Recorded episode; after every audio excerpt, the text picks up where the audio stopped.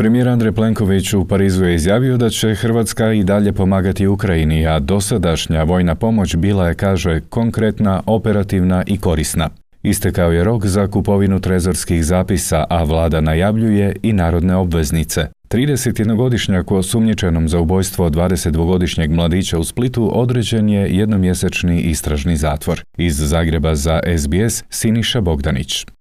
Čelnici više od 20 europskih zemalja, među njima je i hrvatski premijer Andrej Plenković, okupili su se u Parizu na poziv francuskog predsjednika Emanuela Macrona kako bi poslali poruku da su odlučni nastaviti podržavati Ukrajinu. Bila je to prilika da premijer okupljenima poruči da je hrvatska vojna pomoć Ukrajini vrlo konkretna, operativna i korisna. Ideja je kako nastaviti nakon dvije godine ruske agresije na Ukrajinu, snažnu podršku Ukrajini, bilo da je riječ o financijskoj, ekonomskoj podršci, upravo ono što smo prije koji tjedan u Briselu i dogovorili, a to je bilo 50 milijardi eura potpore Ukrajini za ekonomsko i socijalno funkcioniranje zemlje. Danas je ovdje fokus na vojnoj pomoći gdje svaka od zemalja daje svoj doprinos. Hrvatska tu potporu u odlukama hrvatske vlade daje već u niz navrata i ona je vrlo konkretna i operativna i korisna. Čuli smo i predsjednika Zelenskog koji je apelirao na sve nas da se ne posustane s tom podrškom i da na taj način pomognemo zaista herojskim naporima i ukrajinskog naroda i ukrajinskih vojnika i cijeloga vodstva u obrani svog teritorija i slobode. Ministrica poljoprivrede Marija Vučković sudjelovala je na sastanku ministara poljoprivrede država članica Europske unije, koji je održan u napetom ozračju prosvjeda poljoprivrednika tijekom kojeg su probijali policijske blokade, palili gume po ulicama, prosipali stajsko gnojivo. Cijelu europsku četvrtu u Briselu blokirali su s više od 900 traktora. Poljoprivrednici su nezadovoljni niskim cijenama poljoprivrednih proizvoda, sporazumima o slobodnoj trgovini i strogim ekološkim propisima. Europski poljoprivrednici naravno i naši hrvatski e, poljoprivrednici se posljednjih godina suočavaju e, sa nizom poteškoća, izazova, neprilika, oscilacija koji su uvjetovani i vremenski nepogodama. I prije par godina pandemijom koja je na, e, u jednom vremenu čak i prekinula lance opskrbe, zatim s posljedicama brutalne i ničin opravdane agresije Rusije na Ukrajinu koja je promijenila i dinamiku tržišnih odnosa sa globalnog gospodarstva. Mi na te izazove, tako traže naši poljoprivrednici, trebamo dodatno odgovoriti. A kako će odgovoriti? Ministrica kaže da hrvatska vlada nastoji osigurati dodatne potpore iz proračuna. Kroz prijedloge na vijeću Europske unije vladajući nastoje osigurati određene mjere i fleksibilnost unutar dostupnih europskih poljoprivrednih fondova, kazala je to ministrica i dodala da njezino ministarstvo priprema prijedloge administrativnih rasterećenja. Dio problema će, kaže, rješavati na nacionalnoj, a dio na razini Europske unije.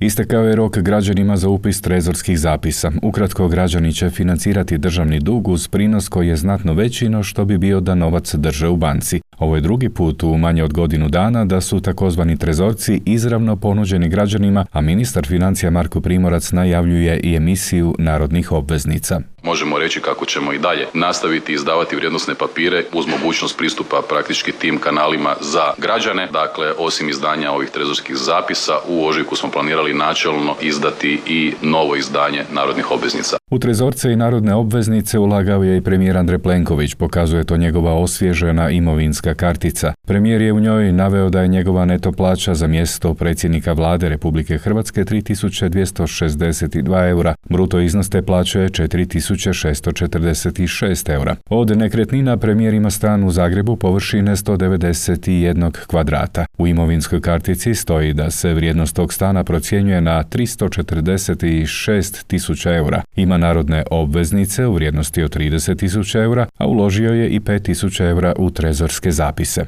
Isto toliko uložila je i njegova supruga. Kada je riječ o štednji, Plenković je u imovinsku karticu upisao 220.000 eura, a kao način stjecanja je naveo primitke ostvarene od nesamostalnog rada i nasljedstvo.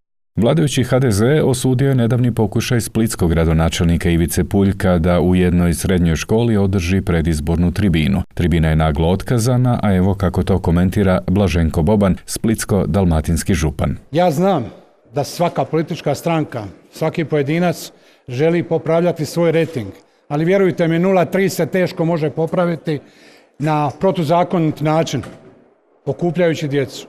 I zato sada u ovo predizborno vrijeme šaljem poruku svim političkim akterima.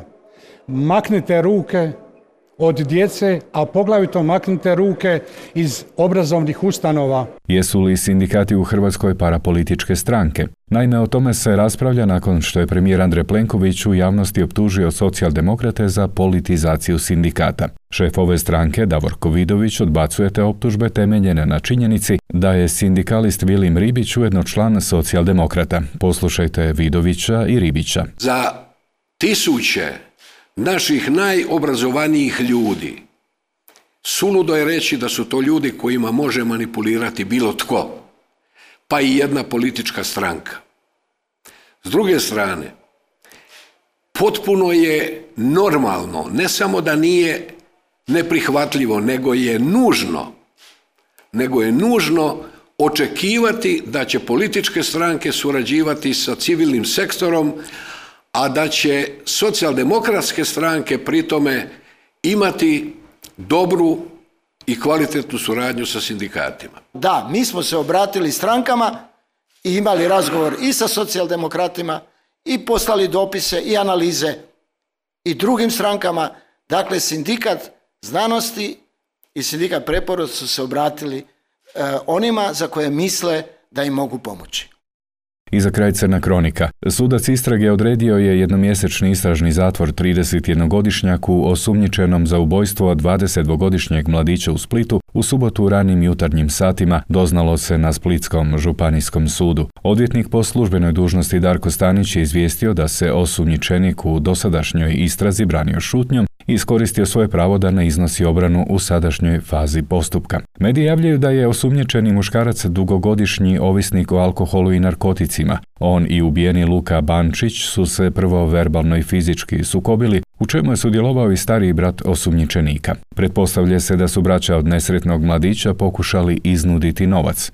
Luka je potom nastavio svojim putem, krenuo je kući, a 31-godišnjak je otrčao u stan u zgradi, zgrabio kuhinski nož oštrice od oko 25 cm i krenuo je za mladićem. Zadao mu je uvodnu ranu od koje je preminuo u kliničko-bolničkom centru u Splitu. Zbog ubojstva 22-godišnjeg Luke Bančića, Splitska udruga Anđeli najavila je organiziranje mirnog prosvjednog skupa sutra ispred Županijskog suda u Splitu pod nazivom Danas Luka, sutra ja, na kojem će izraziti zabrinutost zbog ovakvih ubojstava. Toliko za danas u aktualnostima iz Hrvatske.